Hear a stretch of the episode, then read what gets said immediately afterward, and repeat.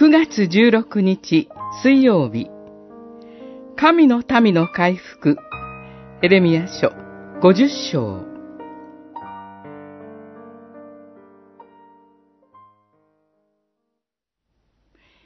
イスラエルは獅子に追われて散り散りになった羊。今、私はバビロンの王とその国を罰する。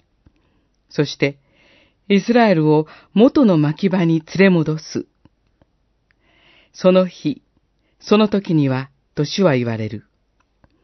イスラエルの咎を探しても見当たらず、ユダの罪も見出されない。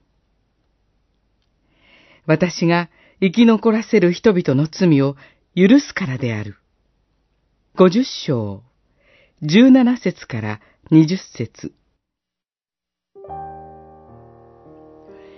イスラエルを苦しめた国々の中でも、決定的な打撃を与えたのは、バビロンです。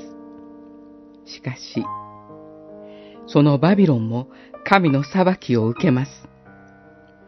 バビロンは、ペルシャの攻撃を受けることになります。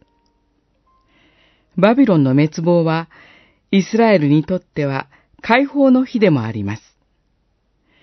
主の修行の地であるイスラエルを略奪し、喜び楽しんでいたバビロンは恥を受け、すべてが廃墟となります。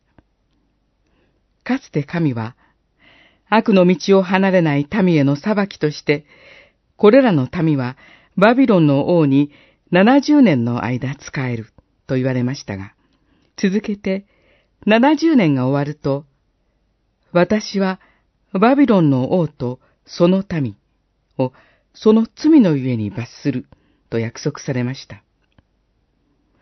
補修となっていた民は故郷に帰ることになり、散らされた羊であるイスラエルは再び元の牧場に連れ戻されます。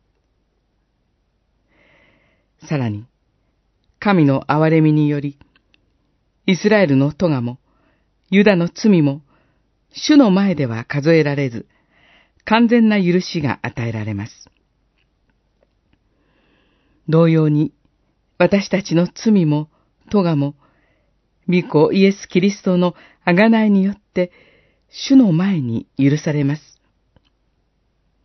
壮大な歴史に刻まれた神の憐れみは、小さな私たち一人一人にも注がれているのです。